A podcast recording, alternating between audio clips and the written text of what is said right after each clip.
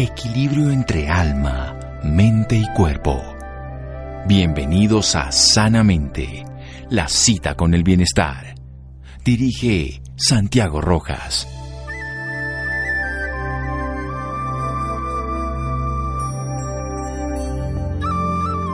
Cuando gozamos de salud, fácilmente damos buenos consejos a los enfermos. Tácito. Buenas noches, estamos en Sanamente de Caracol Radio. Un dolor de cabeza, dice uno cuando tiene algún tipo de problema.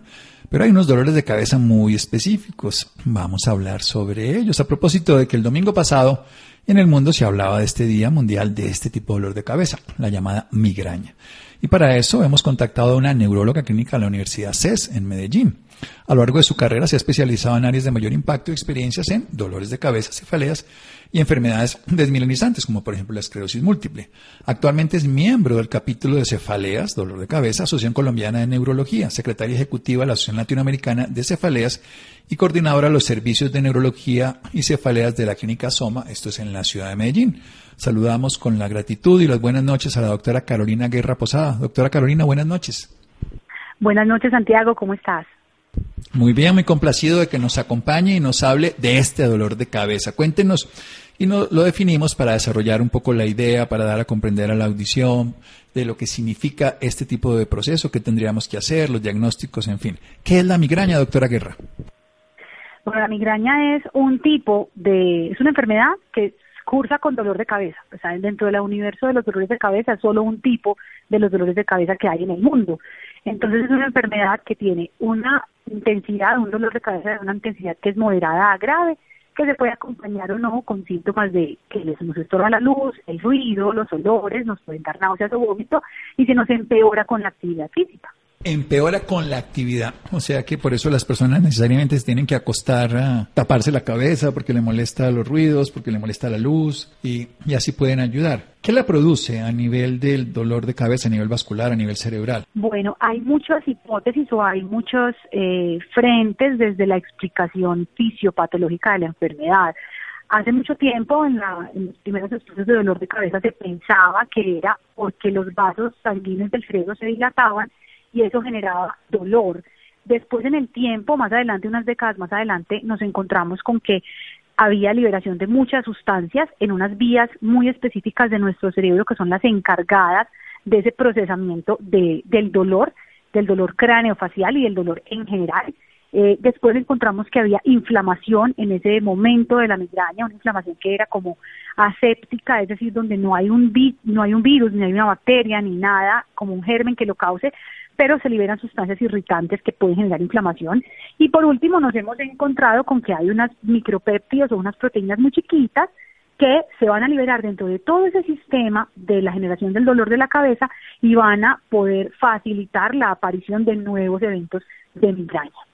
También además hemos encontrado que muchos de los neurotransmisores, que son las sustancias químicas que están en nuestro cerebro, en todos los seres humanos, pues tienen algunos eh, cambios y alteraciones en las vías clásicas en las que trabajan estas sustancias y eso también puede favorecer la aparición del dolor de la cabeza.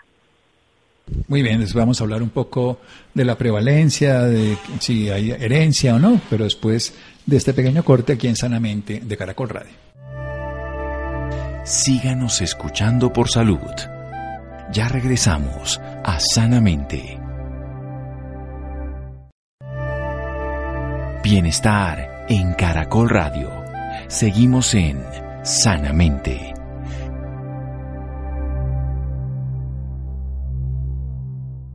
Seguimos en Sanamente de Caracol Radio con una neuróloga clínica de la Universidad CES de Medellín y además miembro del capítulo de Cefaleas, Asociación Colombiana de Neurología, secretaria ejecutiva de la Asociación Latinoamericana de Cefaleas y coordinadora de los servicios de neurología y cefalea en Medellín de la clínica Soma. Nos está hablando de una enfermedad que cursa con dolor de cabeza, donde puede ser intensidad moderada a grave, que puede ser agravada por la luz, por los ruidos, por ciertos olores y por el movimiento. Las hipótesis han cambiado, dilatación de los vasos, liberación de sustancias que generan dolor, inflamación sin infección, irritación de toda la zona, pero hoy estamos viendo que hay unos micropéptidos y unas proteínas y por eso seguramente los tratamientos se van modificando de una manera más favorable.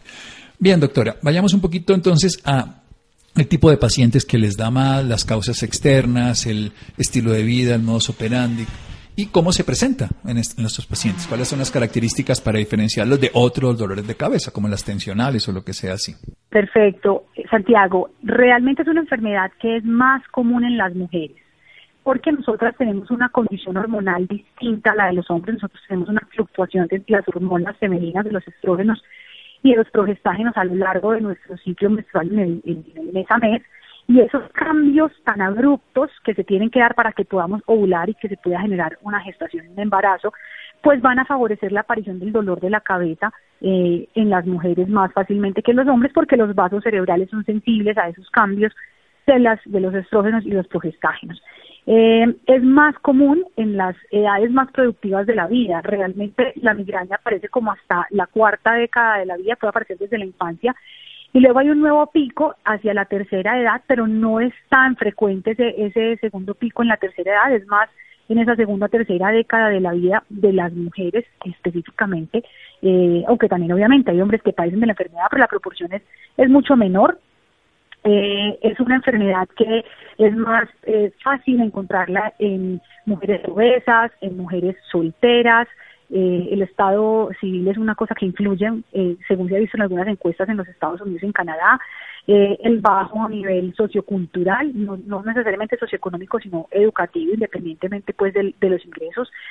los pacientes que tienen ansiedad, depresión, trastorno afectivo bipolar, que tienen insomnio, que tienen apnea de sueño, son pacientes que son más propensos a tener el dolor de la cabeza. Hay otra cosa que acompaña mucho a estos pacientes y es el sobreuso de los analgésicos. Como aparecen y aparecen episodios de dolor de cabeza, la gente empieza a consumir analgésicos que son generalmente de venta libre, eh, sin ninguna eh, restricción, muchas veces se, sobredosifican y después de cierto número de pastillas en el mes empieza a aparecer una cosa que se llama dolor de cabeza por sobreuso de los analgésicos, que acompaña casi siempre a las migrañas crónicas, que son aquellas que tienen más de 15 días en el mes y que es posiblemente un dolor de cabeza de mucho más difícil control.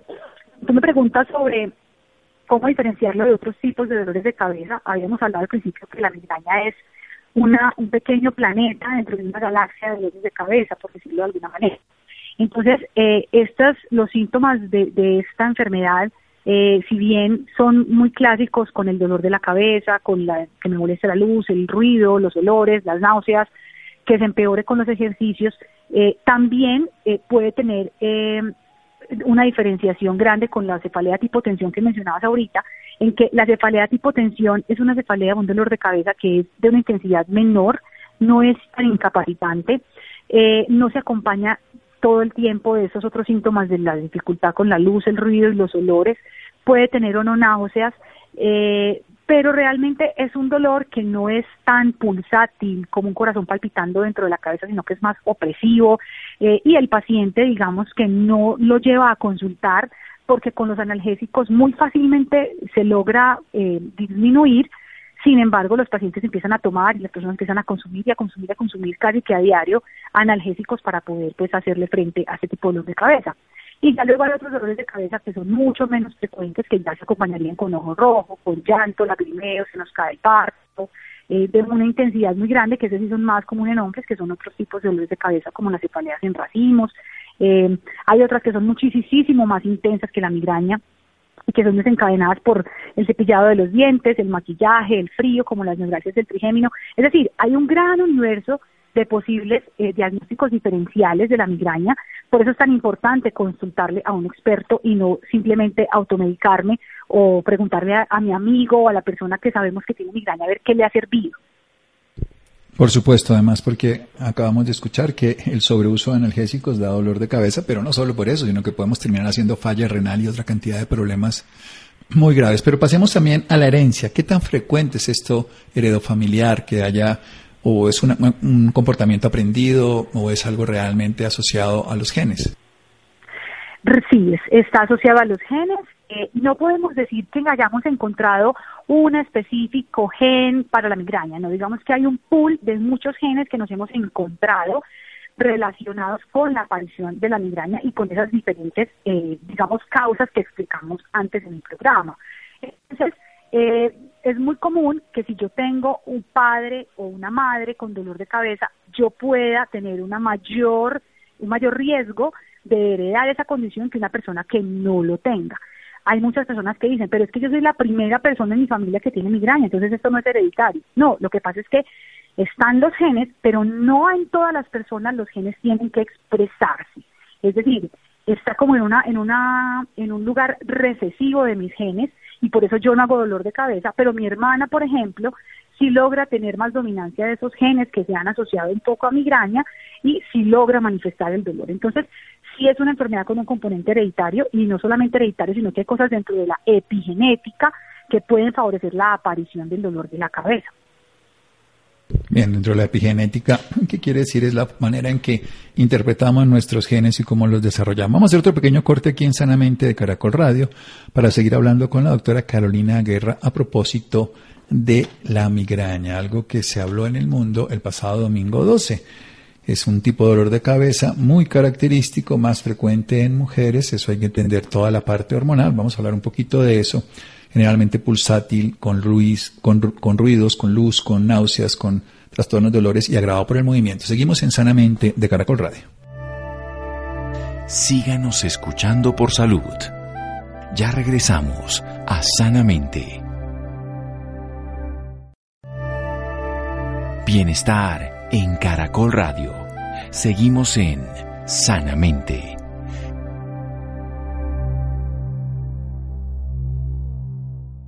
Seguimos en Sanamente de Caracol Radio con una neuróloga clínica de la Universidad CES en Medellín, especialista en el tema de hoy, de los dolores de cabeza, Asociación Colombiana de Neurología, y es miembro específicamente de este capítulo de cefaleas, y es secretaria ejecutiva de la Asociación Latinoamericana de Cefaleas y coordinadora de los servicios de neurología y cefalea de la clínica Soma. La doctora Carolina Guerra Posada desde Medellín nos habla de ese dolor de cabeza pulsátil, que generalmente puede ser moderado a grave, que tiene un componente genético, aunque no específico, que puede hacer entonces que familias lo tengan más frecuente, que es más común en mujeres, las alteraciones hormonales lo favorecen, que ocurre generalmente entre la segunda y tercera década de la vida cuando se manifiesta, que puede llegar a ser hasta dos, o sea, cada 15 días al mes, o sea, 15 días seguidos del mes, un, un, tema muy largo que puede incluso cuando una persona toma muchos analgésicos generar un dolor de cabeza con todas las agravaciones por tomarlo. ¿Quiénes les da más?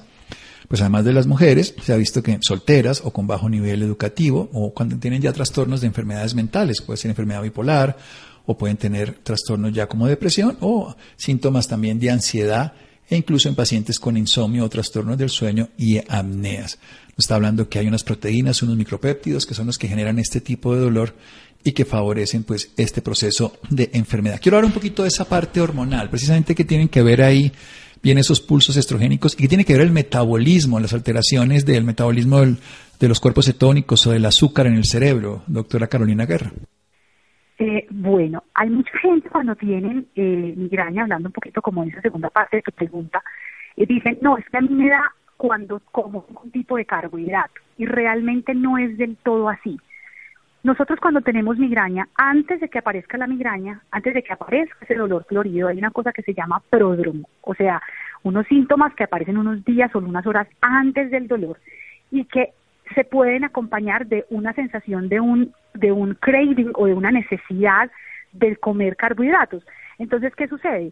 Cuando yo estoy en ese, en ese momento en el que tengo eh, ese, esos pródromos y me da ese craving por los carbohidratos, generalmente yo tengo unos niveles de azúcar normales abajos, hago un pico alto de ese consumo de glucosa, de ese consumo de ese azúcar, de ese, de ese carbohidrato, de ese dulce que me quiero comer, y paradójicamente da un pulso nuevamente de insulina, que es la forma en la que nuestro cuerpo trata de regular ese, esa avalancha de azúcar o de, o de glucosa que entra a nuestro organismo, y ese pico muchas veces lo que lleva es, en algunos casos, a, una hipoglicemia paradójica y eso puede generar dolor de cabeza porque nuestro cerebro se alimenta de glucosa, o sea, él come azúcar, él se alimenta es de eso. Cuando hablamos entonces nosotros de la parte hormonal, que es lo que me preguntabas inicialmente, entonces lo que se ha visto es que cuando tenemos una caída muy abrupta de los estrógenos, que es en el momento en el que vamos ya a tener el sangrado menstrual las mujeres, eso empieza a favorecer la aparición del dolor de la cabeza porque el endotelio de los vasos, las paquitas internas de los vasos sanguíneos se vuelven susceptibles a ese a esa falta abrupta de, los estrógenos y empiezan a eh, estimular especialmente los vasos que están en las meninges, que son las membranas que recubren nuestro cerebro, empiezan a llevar por esos vasos sanguíneos, los nervios que están alrededor de esos vasos sanguíneos, llevar esa señal de dolor hacia las regiones de nuestro tallo cerebral, que es como el gran centro de acopio de las, de las señales de dolor de cabeza, y de ahí, pues empiezan ya a catapultar más esa señal de dolor de cabeza que llega a otras regiones de mi cerebro, y por eso es que yo interpreto que tengo dolor de la cabeza. Además de eso, en todo ese momento que es como tan caótico desde lo hormonal, aparecen unas disfunciones de una, de una sustancia que se llama dopamina. La dopamina es vital en nuestro cerebro para muchas cosas, para nuestro estado de ánimo, para nuestra memoria, para nuestra atención. Incluso es muy importante para que nuestro cerebro le dé las órdenes al tracto gastrointestinal para que se mueva. Entonces, muchas veces esa disfunción de la dopamina me lleva a que yo tenga ese tránsito intestinal lento cuando tengo el dolor de la cabeza y favorezca la aparición de las náuseas y por eso cuando yo me tomo los analgésicos que siguen el dolor más horrible no me funcionan porque no logro absorberlos, porque no se logra mover mi tracto gastrointestinal para poder absorber estos, estos medicamentos. Y además de eso, como tenemos esa alteración de la dopamina, que es esa sustancia que hablamos ahorita, y de la serotonina, mi, digamos, mi respuesta emocional frente al dolor va a ser muy poco favorable en ese momento, porque voy a estar triste, se me va a aumentar la ansiedad, la depresión, voy a sentirme como con algo así como un poquito de síndrome premenstrual, eh, que está acompañando esos episodios de dolor. Entonces digamos que es una gran cantidad de cosas, es como una tormenta perfecta que se logra conjugar al momento de tener dolor de cabeza en ese cambio hormonal como tal. Bien, excelente doctora, muchas gracias. Por otro lado, ¿cómo es el tratamiento? ¿En qué consiste la búsqueda no solamente de quitar el dolor, que ya vemos que no siempre funcionan todos los analgésicos, en cada paciente encontrará, pero ¿cómo es la búsqueda esencial de ese tipo de manejo? Nosotros lo que hacemos es que primero miramos el paciente como un como cuando una persona va a un sastre, a hacerle un traje a la medida. Entonces, cada paciente será diferente al siguiente, porque yo tengo que considerar qué otras cosas tiene ese paciente que yo debo controlar para ayudarle a mejorar el dolor. Me explico. Es una mujer que tiene eh, ansiedad, depresión o insomnio, que además tiene obesidad o que tiene otras dificultades desde el punto de vista hormonal, yo diseñaría una estrategia de tratamiento que tratara de abarcar la mayor cantidad de esos problemas con la menor cantidad de medicamentos, ¿sí? Entonces, hay cosas que son farmacológicas, que son tomadas, medicamentos clásicos, hay cosas que son no farmacológicas y hay cosas que son naturistas también. O sea, aquí hay, como para los gustos, los colores, ¿sí? Lo que hay que aclararle a las personas es que todo ese arsenal terapéutico que nosotros usamos en dolor de cabeza a lo largo de los años fue un préstamo de otras enfermedades. Entonces usamos medicamentos que normalmente se usan para la presión arterial, otros que se usan para la epilepsia, otros que se usan para la depresión o para el trastorno bipolar, ¿sí? Entonces, la diferencia es que lo vamos a usar en unas dosis muy diferentes a las que usamos en esas otras enfermedades y que la idea es que tratemos como de mejorar esos niveles de esos neurotransmisores que hablamos ahorita dentro de nuestro cerebro. Y están las cosas como hablamos ahorita no farmacológicas, que son técnicas como el biofeedback o la estimulación magnética transcraneana, que las hacemos para tratar de ayudar a evitar la aparición de los dolores y también en la crisis como tal del dolor. Hay otras cosas que son procedimientos, bloqueos de nervios craneales, toxina botulínica, bloqueos esternopalatinos y las nuevas moléculas que han llegado, que también son inyectables, que son para evitar la aparición de los dolores y que se usarían una vez en el mes, en algunos casos cada tres meses en, los países que están disponibles.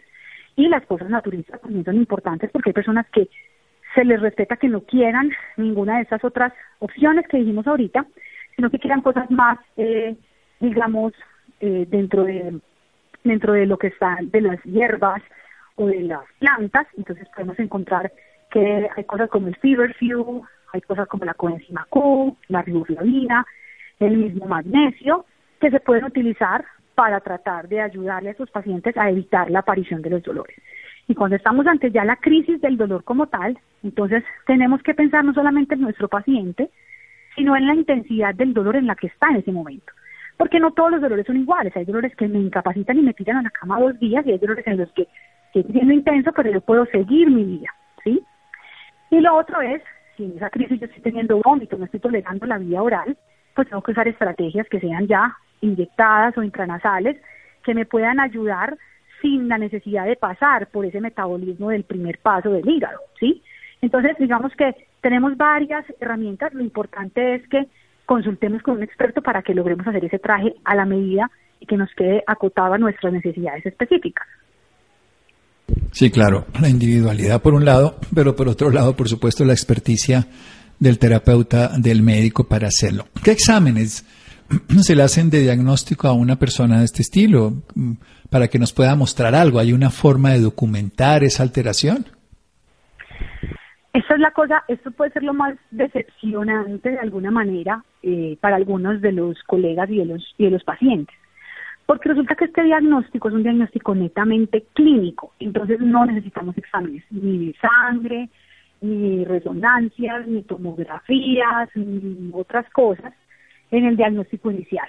Yo voy a hacer uso de algunas de esas ayudas diagnósticas una vez tenga unas banderas rojas o naranjas dentro de la medicina del dolor de la cabeza que me digan este paciente se beneficiaría de yo hacerle una resonancia o una tomografía o incluso una punción lumbar. Pero a grandes rasgos, desde el principio, es completamente, digamos, inútil solicitar exámenes de orina o de sangre o resonancias o tomografías, eh, ¿cierto? Que son cosas que no me van a aportar porque va a estar normal, porque esto es una enfermedad que no es de la estructura del cerebro, sino de los circuitos. Entonces, esto muchas veces pues no lo vamos a poder ver ahí. Eh, y la gente dice, no, es que pronto es un aneurisma. Los aneurismas, hay que decirlo, solamente duelen al reventarse. La gente camina por la vida muchas personas con aneurismas cerebrales que se dan cuenta que las tienen en una necropsia o después de que se mueren por otra causa. Entonces los aneurismas solo duelen cuando se rompen. Otros dicen, no, es que es un tumor del cerebro. Los tumores cerebrales solamente van a doler cuando son tan inmensos, tan inmensos, que están aumentando muchísimo la presión dentro del cráneo. Pero para ese momento el paciente no solo tiene dolor de cabeza, está convulsionando, está ciego, o no puede movilizar un lado de su cuerpo, o está en coma. ¿sí? Entonces, hay que tratar de desmitificar muchos de los posibles diagnósticos asociados a dolor de cabeza. Lo que pasa es que el dolor de cabeza es un síntoma que acompaña a una grandísima cantidad de cosas, pero la migraña como tal es un diagnóstico clínico. El interrogatorio que hago yo como médico, del examen neurológico que hago también con mi, con mi experticia y con la historia construida de ese paciente y sus características eh, epidemiológicas y demográficas. Sí, muy importante además todo esto de los factores comunes o favorecedores en la apnea del sueño, el insomnio, el sobrepeso, la ansiedad, la depresión, porque si bien es cierto, termina siendo como un disparador, como un favorecedor de lo que se manifiesta. Hablemos un poco precisamente de otro tipo de técnicas, ya usted está hablando del, del biofeedback, de todo ese manejo que el paciente puede hacer por sí mismo, porque ya el uso analgésico queda restringido, escuchemos esto, al médico y el uso de ciertas terapias, bloqueo nerviosos al médico, no a la vecina, no al amigo y no es equivalente al del otro. Entonces hablemos de esas prácticas que puede hacer cada persona por sí mismo, que pueden influir para que mejore su estado, meditación, respiración, manejo de ansiedad, en fin. Sí, nosotros nos hemos encontrado en las diferentes evidencias recientes que técnicas como el mindfulness, la meditación, los ejercicios de respiración consciente, eh, ayudan mucho al momento de la crisis. Nos ayuda también mucho el biofeedback. El biofeedback es una técnica que se dirige por medio de, unos eh, equipos y con la instrucción de un neuropsicólogo que nos ayuda a manejar algunas variables de nuestro organismo en el momento del dolor. Entonces, cómo calentar las manos, cómo respirar para meter a nuestro cerebro, digámoslo de alguna manera, en una frecuencia un poco más lenta para que la gente me entienda, pero no quiere decir que el cerebro se vuelva lento realmente. Entonces son cosas que uno puede empezar a hacer en el momento del dolor como complemento a las terapias o a las estrategias terapéuticas que se han diseñado con el médico. También es muy importante que el paciente trate de tener actividad física, de hacer algo de ejercicio, porque eso ayuda a que liberemos endorfinas, que son, digamos, como las analgesias o los analgésicos que tenemos todos en nuestro organismo de forma natural. Entonces, todas estas cosas, yoga, meditación, mindfulness, biofeedback son técnicas que no implican ninguna sustancia farmacológica, pero que nos pueden ayudar. Y también está la estimulación magnética transcraneana, que también ha tenido resultados muy interesantes en crisis y como profiláctico o como estrategia para evitar la aparición de los dolores de la cabeza. Bien, ah, ¿conoce algo de acupuntura, doctora, de técnicas orientales, de alguna cosa de este estilo? Porque evidentemente el dolor de cabeza, como usted bien lo dice, hay que buscar muchos recursos que sean equivalentes a las necesidades particulares de la persona. Sí, la acupuntura es muy bienvenida. Yo soy una persona que yo considero que los pacientes, entre más activos estén frente a su dolor, tenemos una mayor ganancia porque el paciente está más empoderado. Entonces, cuando me dicen, doctora, yo quiero hacer acupuntura, me parece fantástico. Cuando me dicen, yo quiero hacer em, eh, estas, estas terapias que son con, con balines, lo, también lo pueden hacer. Eso no tiene ninguna contraindicación con las técnicas occidentales. Yo considero que pueden ser incluso también complementarias y que el paciente en muchas de esas oportunidades siente que está haciendo mucho por su dolor de cabeza, desde todos los frentes lo está abarcando y los resultados son muy positivos cuando eso sucede con los pacientes. ¿Se ha podido documentar, doctora Carolina, en el momento del dolor que pasa directamente dentro de la neurona, dentro de la parte vascular? Usted nos hablaba primero de vasodilatación, liberación de sustancias proinflamatorias, la inflamación irritante no de origen infeccioso y también de estos micropéptidos. Pero ¿qué ocurre, digamos, en, en la potencial de membrana o qué ocurre en cuanto a la saturación de oxígeno o la optimización de recursos? ¿Qué se sabe? Sí, sí, claro, hay muchas cosas. Bueno, cuando uno habla de migraña con aura, que es esa migraña en la que antes o durante el dolor yo tengo visión de luces o de rayos como como centellas dentro de mi campo visual o que se me oscurece uno de los campos visuales o tengo hormigueo en el cuerpo. Eh, lo que sucede es que hay una situación que se llama depresión cortical diseminada. ¿Qué quiere decir eso? Inicialmente yo tengo dilatación de mis vasos sanguíneos y eso va a llevar a que nuestra corteza cerebral se despolarice, o sea, se, se active desde la parte de la corteza más, más occipital o desde la parte de atrás de la cabeza, que es donde está la región visual, por eso vemos ese fenómeno. Y después de eso viene una, una fase en la que se, esos vasos, por el contrario, se cierran y empiezan a, digamos, inhibirse esa corteza. Y eso va avanzando centímetro a centímetro hacia adelante en nuestro cerebro. Entonces, por eso uno puede ver la migración de esos síntomas de ser visuales, algunos solamente se quedan en lo visual y otras veces adelantan en la corteza cerebral hacia lo sensitivo. Eso sucede desde lo vascular. Desde la liberación de los micropéptidos, ¿qué sucede? En las terminales nerviosas de ese sistema trigémino vascular, que es el que está implicado en esa interpretación del dolor o en esas vías que favorecen la aparición de la migraña, se libera una pequeña proteína que se llama CGRP. CGRP. Y ese péptido lo que va a hacer es ayudarnos a que se favorezca también toda esa respuesta vascular dentro de nuestro cerebro. Y al mismo tiempo se van a ir liberando todas esas sustancias proinflamatorias, citoquinas, interleuquinas, con la misma despolarización de esas neuronas. Entonces, cuando esas neuronas se despolarizan y se libera esa gran cantidad de, de eso va a llevar la señal a que el sistema trigémino vascular se active y empecemos a generar la señal de dolor que va a llegar al tálamo, que es digamos como la gran terminal de transporte a la que llegan todas las señales que vienen desde nuestras extremidades, desde el resto de nuestro cuerpo para que nuestro cerebro lo interprete y sepa dónde me duele, cómo me duele y hasta qué región del cuerpo me duele, ¿sí? Entonces, eso es como lo que sucede desde lo molecular, además pues de las otras señales en cadena que se van a presentar. Entonces, vamos a tener activación de los sistemas límbicos, que es el sistema afectivo con el que yo respondo con llanto o tristeza o rabia o felicidad a los estímulos que tengo. En este caso, generalmente son estímulos que van a ser negativos y la respuesta anímica va a ser, digamos, hacia la depresión, la ansiedad, el llanto, la impotencia, la catastrofización, sensación de invalidez que va a acompañar a este dolor. Y además de eso, dentro de esas señales, se van a ver afectadas las vías de la atención y de la memoria. Por eso los pacientes de migraña dicen es que todo se me olvida, pero no es que se les olvide realmente, sino que es que hay unos fallos en la atención por todos esos neurotransmisores y esas regiones del cerebro conectadas en el dolor que no están funcionando bien, y eso lleva a que mis procesos de memoria no sean eficientes. Entonces, si esa es una cosa bastante compleja, eh, en la que al mismo tiempo muchos actores tienen que intervenir para que toda la crisis sea florida. Muy complejo, muy interesante, maravillosa explicación, doctora Guerra. Y la última pregunta, ¿cuál es la evolución de los pacientes con migraña?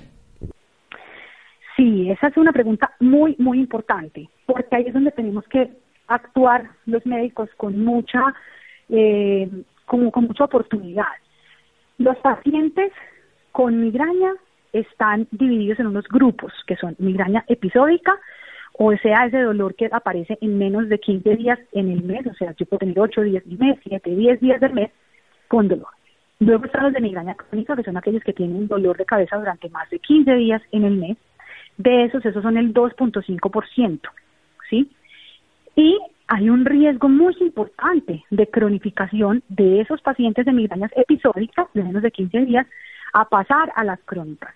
Ahí es donde yo tengo que tratar de evitar que el paciente se me convierta en un paciente de migraña crónica, ¿sí? Entonces, es por eso tan importante que yo tengo que tratar como médico de idear un tratamiento profiláctico, preventivo, que sea eficiente, que sea capaz de abarcar la mayor cantidad de síntomas y tratar, si soy un médico eh, que estoy en la primera línea de atención, tratar de ver cómo remitir rápidamente a estos pacientes que están entrando en la migraña crónica a un especialista en dolor de cabeza. Claro, para tener un manejo, volvámoslo a decir, integral, no solo es quitar el dolor de cabeza, sino todo lo que está a su alrededor. Doctora Carolina, ¿dónde podemos tener más información de sus servicios profesionales? ¿Un teléfono, una, en Instagram, alguna página, lo que usted claro Que sí. Yo en Instagram me llamo doctora Migraña. Entonces, el Instagram es dra.migrana. dra.migrana en Instagram. Ahí hay información de todo, lo farmacológico, no farmacológico, estilo de vida, explicación de la enfermedad como tal. También pueden encontrarme en el WhatsApp en el 311-301-6192. 311-301-6192. Ese es un WhatsApp donde podemos agendar teleconsulta o consulta presencial quien así lo quiera. Eh, y en la clínica Soma, que es donde está nuestra clínica de dolor de cabeza.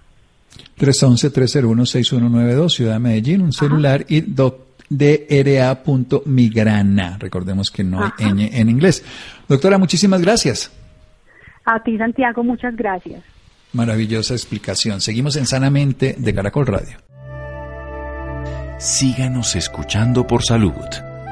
Ya regresamos a Sanamente.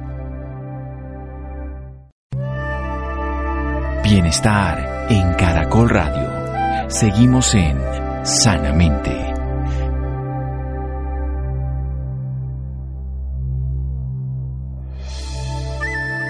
Seguimos en Sanamente de Caracol Radio. Bien, precisamente si uno no se nutre bien de niño, no se nutre bien en la vida, puede terminar teniendo uno de estos problemas de alto costo para la salud que se puede prevenir, la osteoporosis, Laura. Hola, muy buenas noches Santiago para usted y para todas las personas que nos sintonizan a esta hora. Claro que sí, Santiago. Según estudio al sistema de salud, diagnosticar y tratar adecuadamente durante un año a un paciente con osteoporosis posmenopáusica le cuesta aproximadamente 622.588 pesos algo que es realmente alarmante.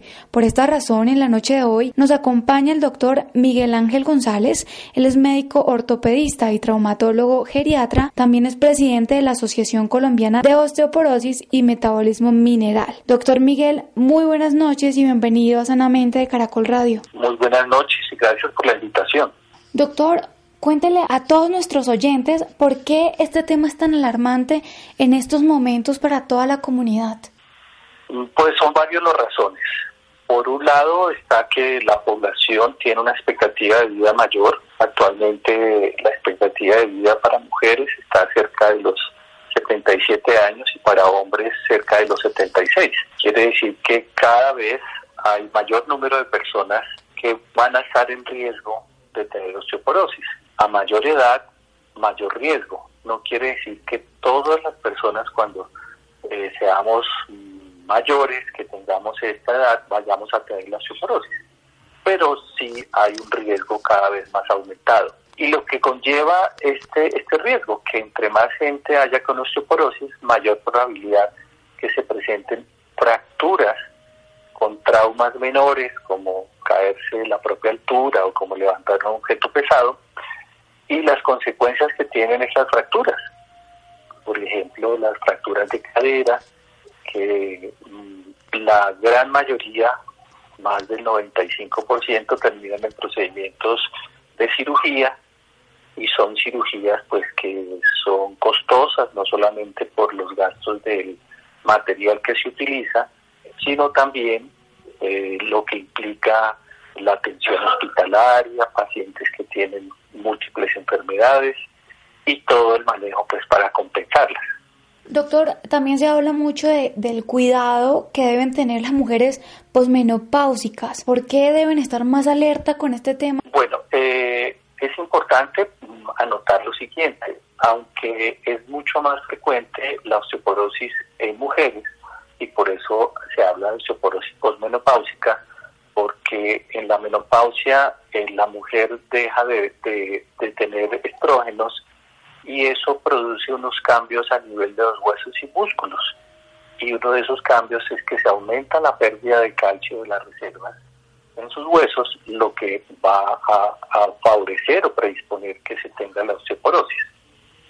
Eh, y esa es básicamente como la, la, razón principal en que eh, las mujeres pues tienen una mayor probabilidad de tenerla y por ende pues eh, igual se van a presentar un mayor número de fracturas en mujeres.